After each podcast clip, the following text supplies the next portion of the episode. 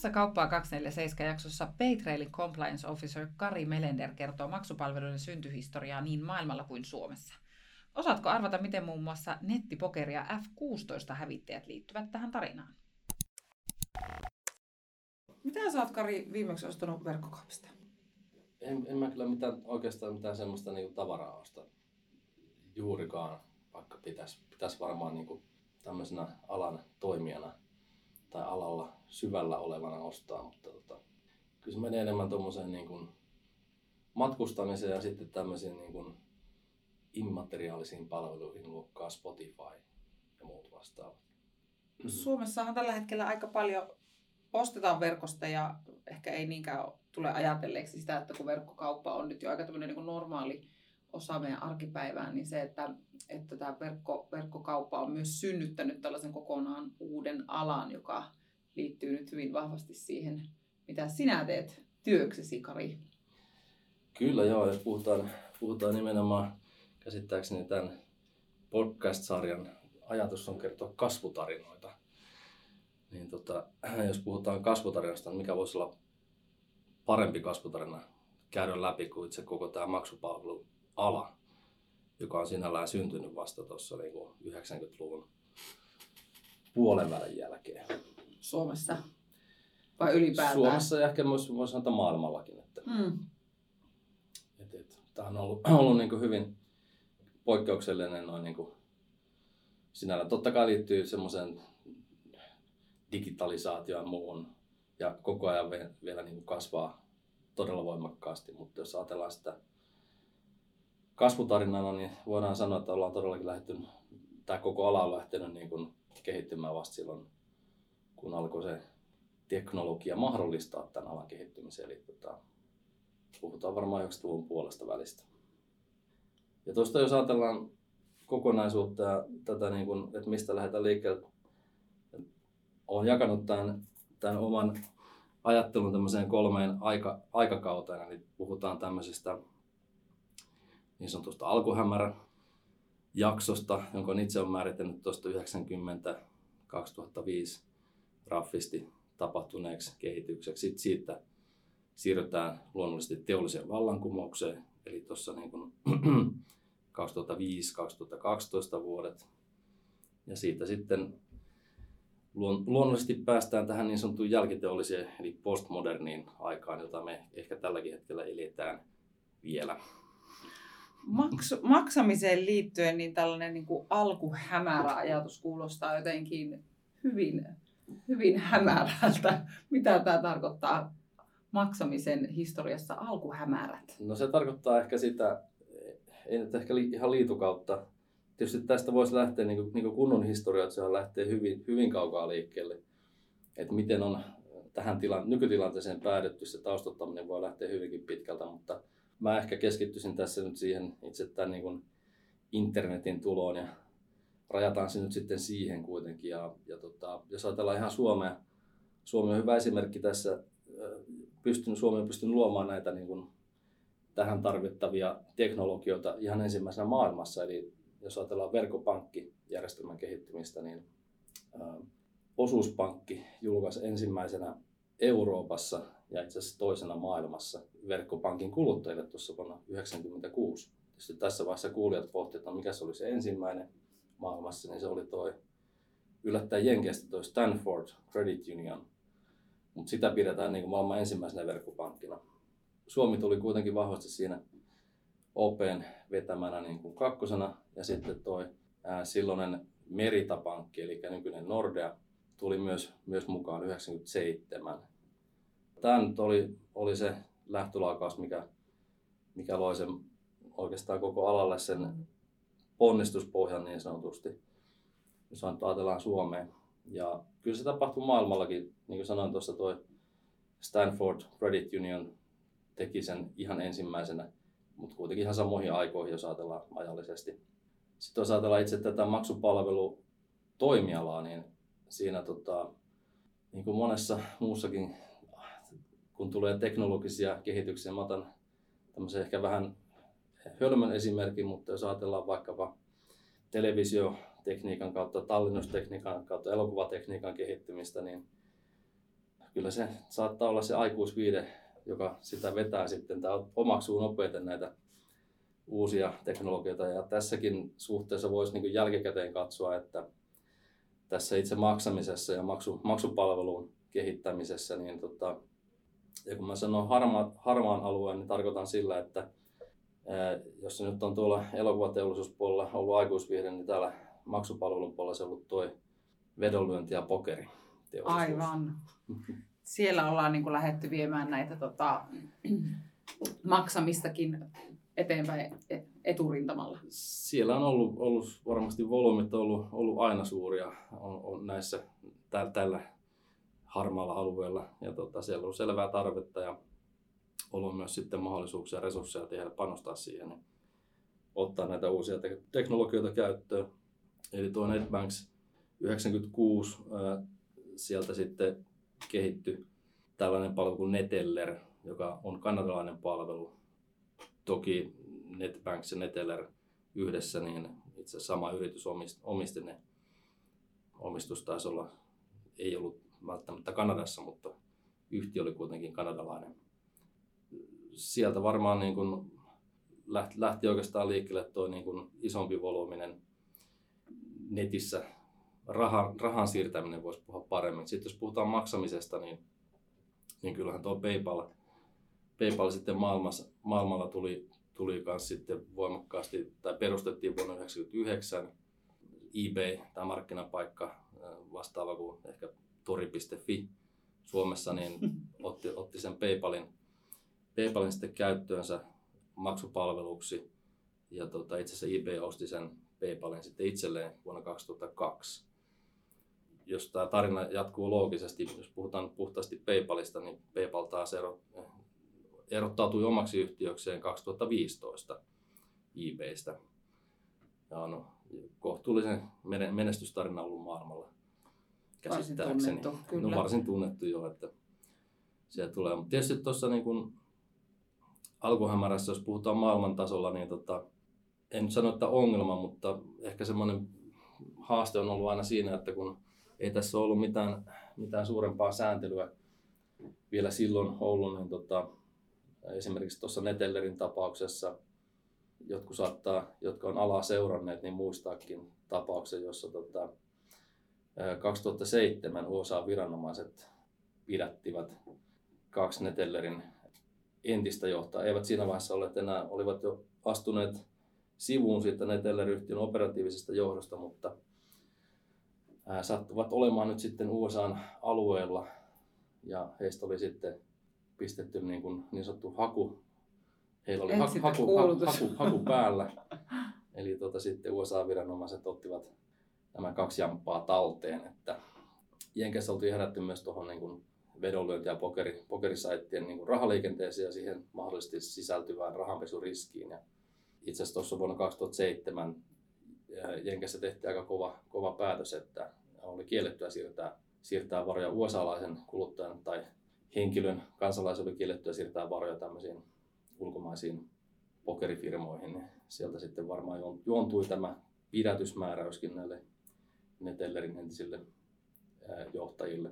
Oliko tämä vielä jotenkin tällainen tilanne, että se, he olivat lentokoneessa ja sit se on, niin, Joo, siellä, niin tehty tälle varsin dramaattisesti Joo, tämä pidätys? Siellä muistaakseni tehtiin kohtuullisen dramaattisesti se, että tai ainakin näin on, on kerrottu, että sieltä tota, oltaisiin niin kuin yksityiskone olisi eksynyt USAn ilmatilaan, sieltä olisi tullut kaksi F-16 hävittäjää siihen tämän yksityiskoneen rinnalle ja sieltä pakotettu se maahan ja sieltä sitten otettu herrat talteen. Mutta tota, tämä voi olla tietysti tarinaakin, mutta se on myös totta, että Neteller tämän pidätyksen jälkeen määräsi omille työntekijöille ehdottoman matkustuskielon USA, että älkää menkö enää sinne. Tämä kuulostaa niin kuin hyvin kaukaiselta tästä nykypäivän todellisuudesta. Tämä meidän arkipäivä ei ehkä ihan, ihan näin jännittävä. Kuulu... Tällä hetkellä maksu, maksu Tämä on hyvin kaukaista, mutta minusta kuvaa taas hyvin sitä, niin kun, kun puhutaan tästä, että eletään alkuhämärää ja mitä siihen kaikkia liittyy. Niin tota, tämä on ehkä osittain myös tyypillistä, että haetaan vähän, vähän niin kuin niitä ala hakee uomiaan sitten tietyllä tavalla. Nyt kannattaa tietysti erottaa, että puhun äsken tosiaan puhtaasti näistä niin vedonlyönti- ja pokerisaiteista, joihin liittyy sitten oma, oma sääntelyä, joka tähänkin tilanteeseen johti, mutta ja tietysti ne on maakohtaisia päätöksiä aina, aina miten näissä tehdään. Mutta no. sitten jos ajatellaan sitä PayPalia, niin PayPal on tietysti ihan, ihan ollut tota, hui, huikea menestystarina ja se on lähtenyt hiukan eri kulmaa liikkeelle. Mutta sieltä voidaan sanoa, että siellä on ehkä ensimmäisiä niin kuin, erittäin varteutettavia maksupalveluita, jotka on koko niin kuin, alaa, alaa ehkä niin kuin, muokanneet ja edistäneet, niin kuin, oma, jos ei muuta, niin omalla tota, ajattelullaan. Miten se käytännössä sitten tapahtuu tämä niin kuin rahan siirtyminen paikasta toiseen nyt sitten näiden NetBanksien ja NetTellerin niin kuin heidän aikana? Äh, no siellä oli äh, ehkä tämmöinen niin kuin nykyajastakin tuttu tota, lompakkotyyppinen ajattelu, että siirrettiin rahaa tämän palvelun ylläpitämään e-volittiin, ei niitä e-voliteiksi mm. silloin ehkä kutsuttu, mutta, mutta jonkunlainen lompakko, virtuaalilompakko, mistä sitten pystyy edelleen siirtämään tai maksamaan, maksamaan asioita.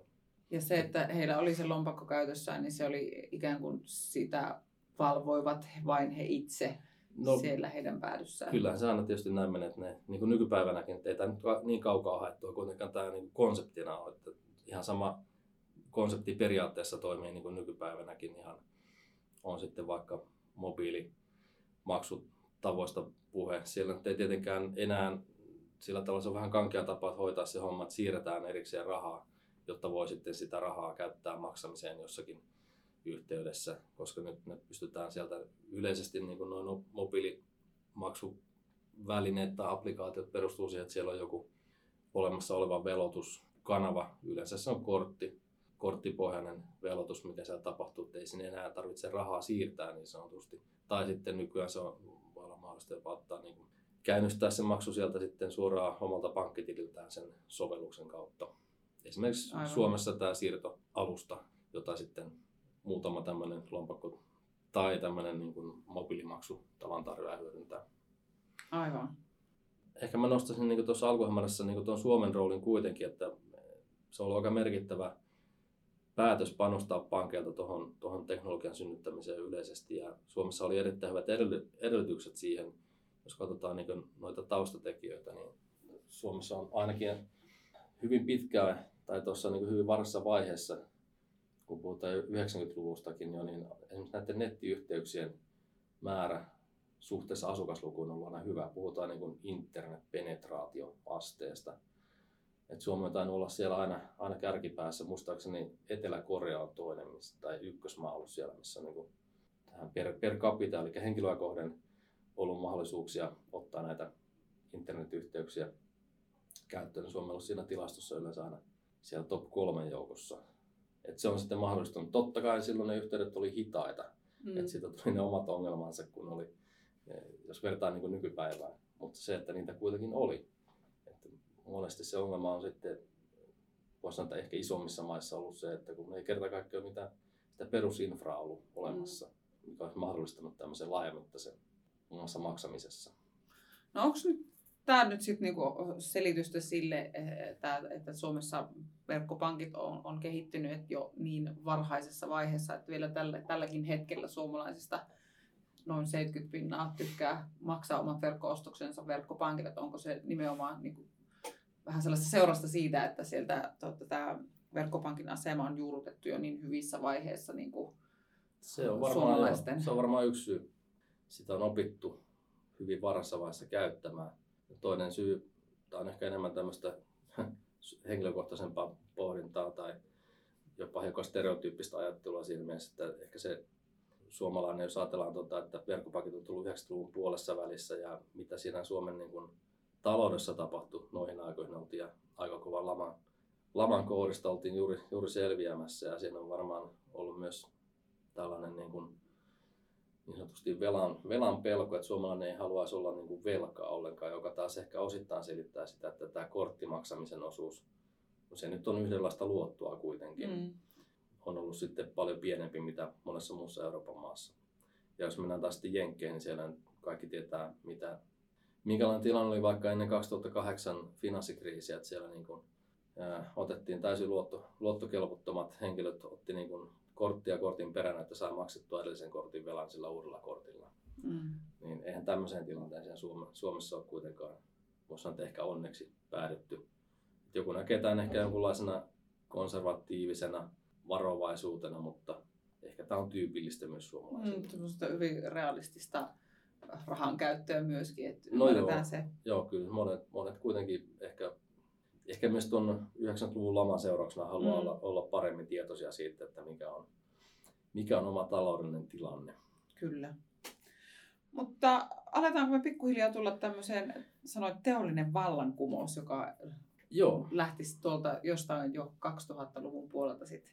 no joo, sitten itse olen laittanut ihan, ihan niin kuin kylmän viileästi tuohon vuosiluvun 2005. En tiedä mistä se tulisi, se on ehkä, ehkä vähän liian aikainen, jos ajatellaan sitä, mi- mitkä ne mun ajatukset tässä oli. Jos ajatellaan sitä alkutilannetta, niin kuin tuossa jo vähän sanoinkin, että toi oli tota, aika sääntelemätöntä toi ala, varsinkin ihan alkuvaiheessa. Ää, kun puhutaan ihan maksupalvelun tarjoajista, jotka nyt oli, toimi vähän siellä niin kuin tietyillä toimialoilla. Mutta jos ajatellaan sitten kokonaistilannetta, niin itse asiassa tämä lainsäädäntö lähtee liikkeelle. Että ehkä silloin havahduttiin tuossa 2010-luvun puolessa välissä, että nyt ai, täällä on tämmöistäkin toimintaa, että tätä pitäisi varmaan alkaa vähän, vähän niin tarkemmin määrittelemään. Vähän katsomaan, vähän sen perään. No vähän, vähän sen perään joo ja sitten EUssa, EUssa herättiin, herättiin siihen, että silloin alettiin sorvata sitten tätä niin sanottua maksupalveludirektiiviä, joka sitten määrittelee, määrittelee tarkemmin tätä alaa.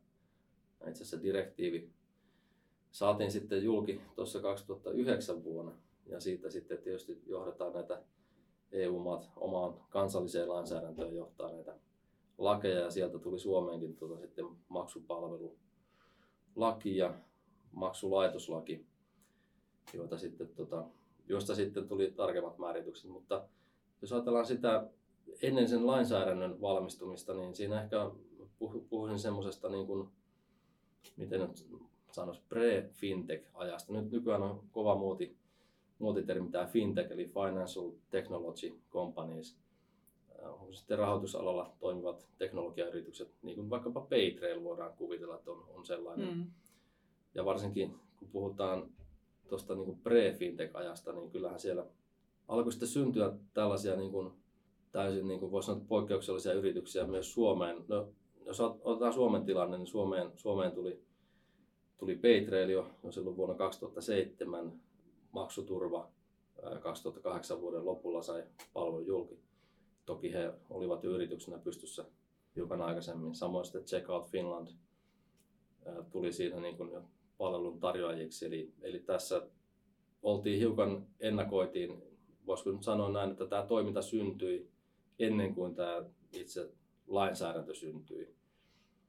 Ja sitten jos mennään tuonne maailmalle, niin sieltä alkoi tulee, tietysti Britit on oma tarinansa, siellä asiat kehittyi sitten vähän vauhdikkaammin, mutta tota, jos mennään vaikka Ruotsiin, niin Klarna Hollannista Adyen syntyvät siellä niin kuin samoihin aikoihin. No Briteissä ehkä WorldPay voi mainita. Se oli kohtuullisen näistä toimijoista jo selvästi niin kuin isompi siinä alkuvaiheessa. Mutta tämä niin kuvaa, kuvaa sitä, että näitä palveluntarjoajia alkaa synty, syntymään tuossa tota, niin kuin itse nimittämänä niin teollinen vallankumous ajanjaksolla ihan niin kuin reilu, reilustikin ja se niin kuin nähdään, että aha, nyt, nyt alalla oikeasti tapahtuu jotain. Siitä kun saadaan sitten vielä tuo lainsäädäntö mukaan, mukaan siihen ja ehkä vähän, miten nyt sanois, kyllä se niin kuin, mun mielestä on ehdottomasti ollut hyvä, hyvä toi sääntelyn voima, voimakas mukaan tulee, että nämä, nämä on sitten niin kuin, että kuka tahansa ei tämmöistä toimintaa kuitenkaan sitten voi tehdä, että kyllä tässä niin kuin selvät pelisäännöt pitää olla ja se on ehkä luonut sitä uskottavuutta sille alalle Mm. ihan eri tavalla kuin että se olisi ollut täysin tämmöistä alkuhämärän aikojen villiä ja vapaata toimintaa. Kaikki nämä äh, äsken mainitsemasi suomalaiset toimijat ovat finanssivalvonnan alla toimivia Kyllä, kyllä. Joo, siis. Suomessa viranomainen on finanssivalvonta, joka, joka sitten niin kuin valvoo alan yrityksiä ja, ja tota, siinä ää, vaihtelevan niin kokoisia yrityksiä tai tietyn kokoinen yritys, jotta tämmöistä toimintaa, maksupalvelutoimintaa pystyy, pystyy pyörittämään, niin pitää olla toimilupa. Sitten jos on hiukan pienemmät volyymit, volyymit niin kuin eurojen suhteen, mitkä, mitä, mitä siellä niin kuin välitetään niitä maksuja, niin tota, silloin ei, ei tarvitse välttämättä sitä suoraa toimilupaa, mutta pitää olla kuitenkin finanssivalvonnan rekisterissä ilmoituksen varhaisena toimijana, joita käytännössä koskee myös aika pitkälle samat, samat jutut, jutut, mitä sitten itse myös maksulaitoksia. No hei, nyt me ollaan niin kuin mahdollistettu se, että, että tota, kuluttajat pystyvät maksamaan omia verkkoostoksiaan suhteellisen turvallisesti netissä asioidessaan ja tota, sitä myöten sitten varmasti ylipäätään tämäkin verkkokauppa on tässä kiihtynyt ja kasvanut vuosien saatossa ja tullaanko me nyt sitten tällaiseen niin kuin jälkiteolliseen postmoderniin aikaan? Mun mielestä tämä menee aika, aika luontevasti siihen, eli tuossa niin tätä nykyaikaa, joka ehkä mun papereissa alkaa siellä vuonna 2012 eteenpäin. Riippuu tietysti vähän näkökulmasta, katsoako ihan globaalisti asiaa vai sitten Suomen kannalta vai, vai peräti Euroopan kannalta, niin tota, tätä niin määrittää kova kilpailu. Ja toinen määrittävä asia tällä toimialalla, joka nyt on, niin kuin tästä ehkä jo huomaa, että on syntynyt paljon toimijoita, niin se tarkoittaa, että tota, tämä on ollut kasvavalla, tämä on ollut se huikea kasvutarina. Ei tämmöistä itse toimialaa ollut olemassa, niin kuin sanottu, ja tuossa itse regulaatio tai se lainsäädännön kannalta ennen kuin 2009 käytännössä noin niin kuin virallisesti. Mm. Ja tota, mutta tämä nykyinen, nykytilanne on kyllä, siinä on hyvin tyypillistä, että kilpailu on erittäin kovaa ja ennen kaikkea toi alan niin kuin konsolidaatio eli yritysostot, alan niin kuin keskittyminen aina, aina vain isompien toimijoiden haltuun, niin se on, on hyvin tyypillistä. Että tuossa jos ajatellaan noita, on tuossa vähän listannut noita itse asiassa noita yrityskauppoja, mitä, mitä on tapahtunut. Näkee myös sitten näistä sen, että, mitä, että minkälaisia summia vaikka maailmalla on maksettu jostakin yrityksistä. Niin jos mennään, mennään sinne maailman tai globaaliin tasoon, niin kun tuossa alkuhämärän vaiheessa mainittiin tuo Neteller esimerkiksi, niin ja tällainen firma kuin PaySafe osti, osti Netellerin noin miljardilla eurolla jo ajat sitten. Samoin se osti brittiläisen entisen Moneybookers-nimisen firman, joka nykyään tunnetaan nimellä Skrill. No sitten, jos tuota ketjua jatkaa, niin eihän tuohon loppunut, vaan sitten joku aika sitten pääomasijoittaja osti tuon Netellerin ja Skrillin pois tuolta PaySafeilta noin 3,9 miljardilla.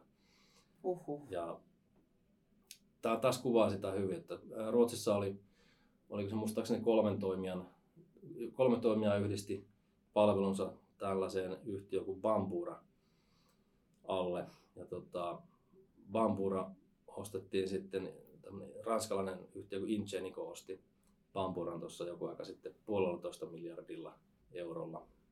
PayPal on mainittu tässä aikaisemmin. No, Ruotsissa on myös tällainen yhtiö olemassa kuin iZetle. Monet saattaa tietää tämän iZetlen näistä kätevistä korttimaksupäätteistä, joita on lähtökohtaisesti heidän idea oli tarjota sitä ehkä vähän niin kevyemmällä tavalla vähän pienemmille yrittäjille, koska pienemmille yrittäjille on ollut aina vähän hankala saada voisi sanoa, että raskaita maksupäätteitä käyttöön, niin, mm. niin tota, yllätys, yllätys, niin kuin sanottua, tämä Aitset oli myös ruotsalainen firma. Ruotsi on ollut yksi, yksi sellainen maa, missä on ollut, ollut tämä niin kehitys hyvin vauhdikasta.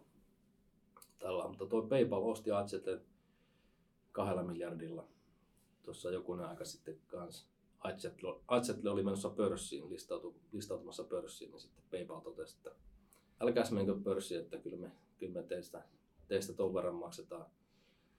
Jos mennään ihan viime, viime kuukausien tietoihin esimerkiksi, niin tota, puhuttiin WorldPaystä myös tuossa mainittiin aikaisemmin, niin tuossa 2017, siis pari vuotta sitten, USA, WorldPay on brittiläinen firma, niin van, USA-lainen Vantive osti WorldPayn 10 miljardilla kaksi vuotta sitten. Ja nyt sitten tänä keväänä WorldPay ostettiin uudestaan, eli ostettiinko sitten tuolta Vantivilta pois vai mikä oli, mm. mikä oli tilanne, mutta tämmöinen toimija kuin, USA-lainen toimija myös kuin FIS, ei, ei siis kansainvälinen hiihtoliitto, vaan mm. Fidelity National Information Services, eli FIS osti WorldPayn ja maksoi siitä 35 miljardia. Eli kahdessa vuodessa 10 miljardista 35 miljardia. Niin kyllähän tämä, tämmöiset niin kuin, uutiset kuvastaa sitä, että tämä ala on todella, niin kuin, voisi sanoa, että hot tai hypetetty. Ja mm. sitten osin se hypetys on ollut sen, mun mielestä osin, osin vailla pohjaakin, mutta kyllä tämä niin nähdään sellaisena niin kuin, todella, todella kovana niin kuin, sijoituskohteena mm. myöskin.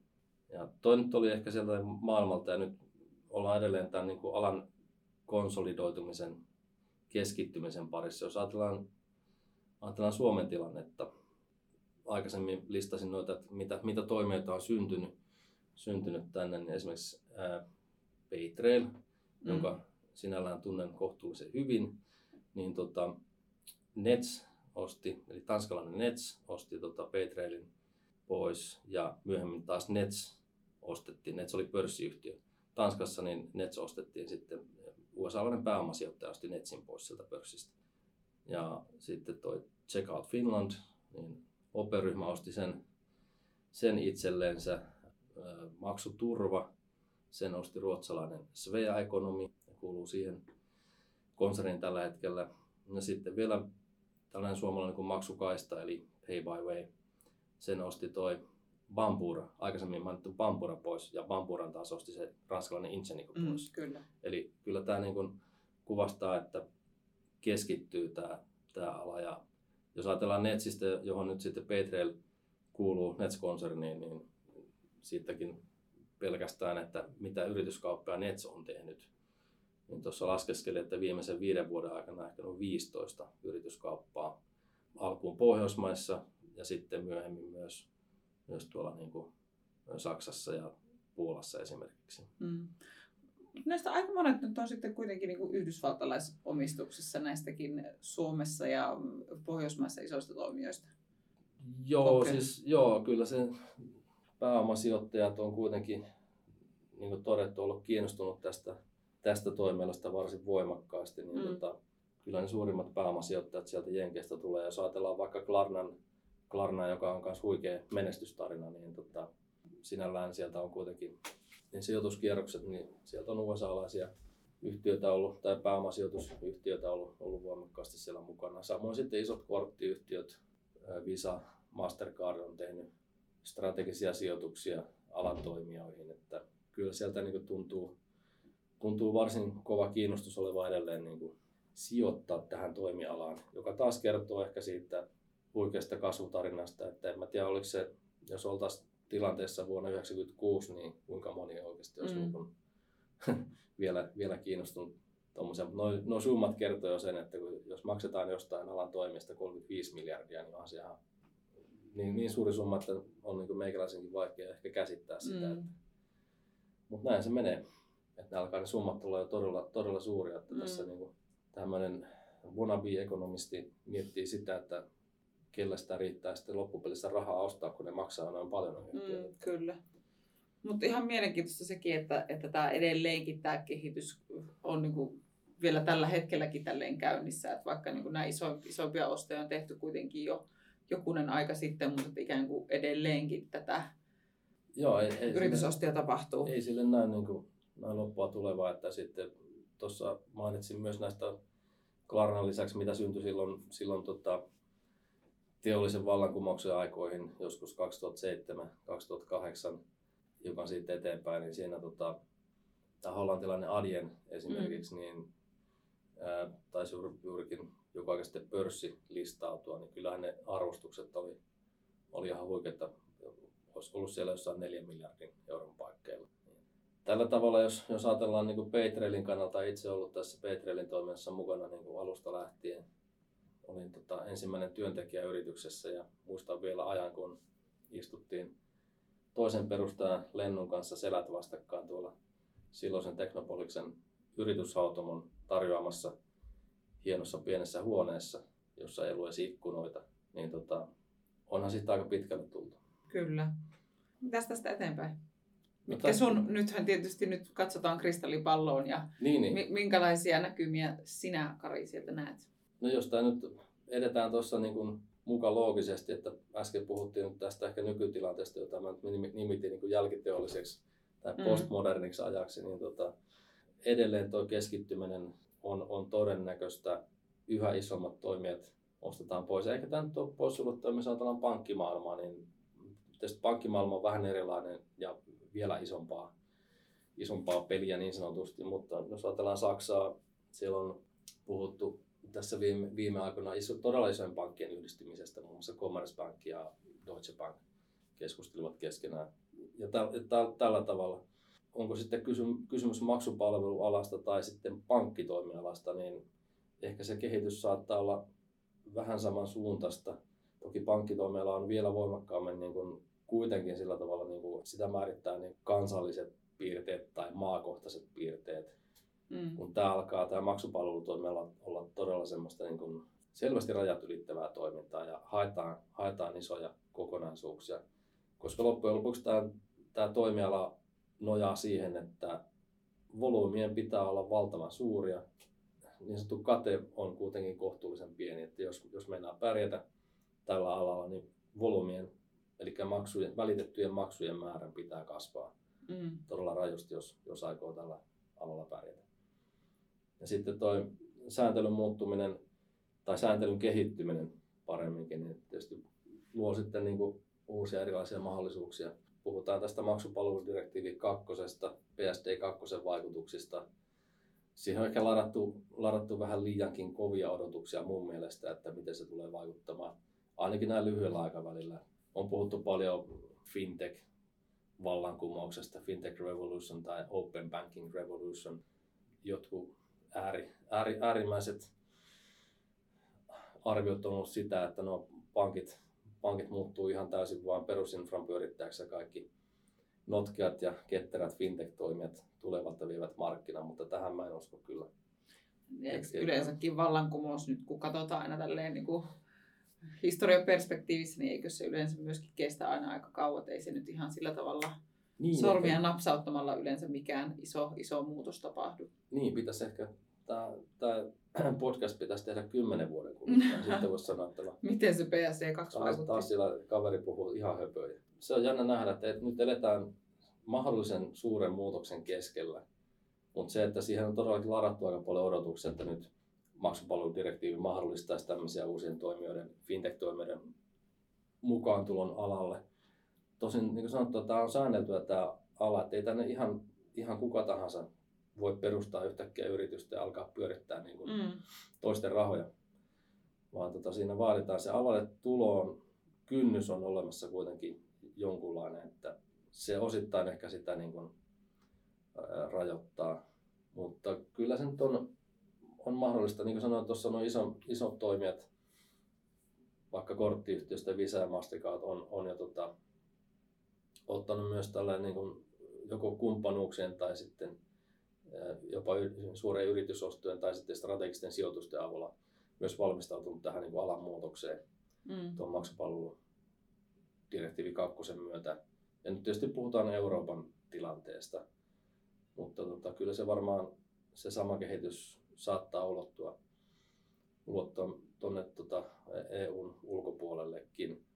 mihin tämä ala sitten oikeasti keskittyy, niin tota, käykö tulevaisuudessa niin, että, että nämä todella suuret teknologiajätit, Google, Apple, Facebook, Amazon, sitten jos mennään tuonne Kiinaan, niin vaikka, vaikka Alipay, sen voi ottaa siihen ehkä mukaan, tai Ant Finance, niin tota, onko, onko tulevaisuudessa niin, että se niin kuin varsinainen maksaminen oikeasti keskittyy ihan näiden todella isojen jättien haltuun, koska heillähän nyt on ihan yhtäläiset mahdollisuudet tulla tota, varsinkin tänne Eurooppaan hyödyntämään tätä niin kuin PSD2 mm. luomaa mahdollisuutta.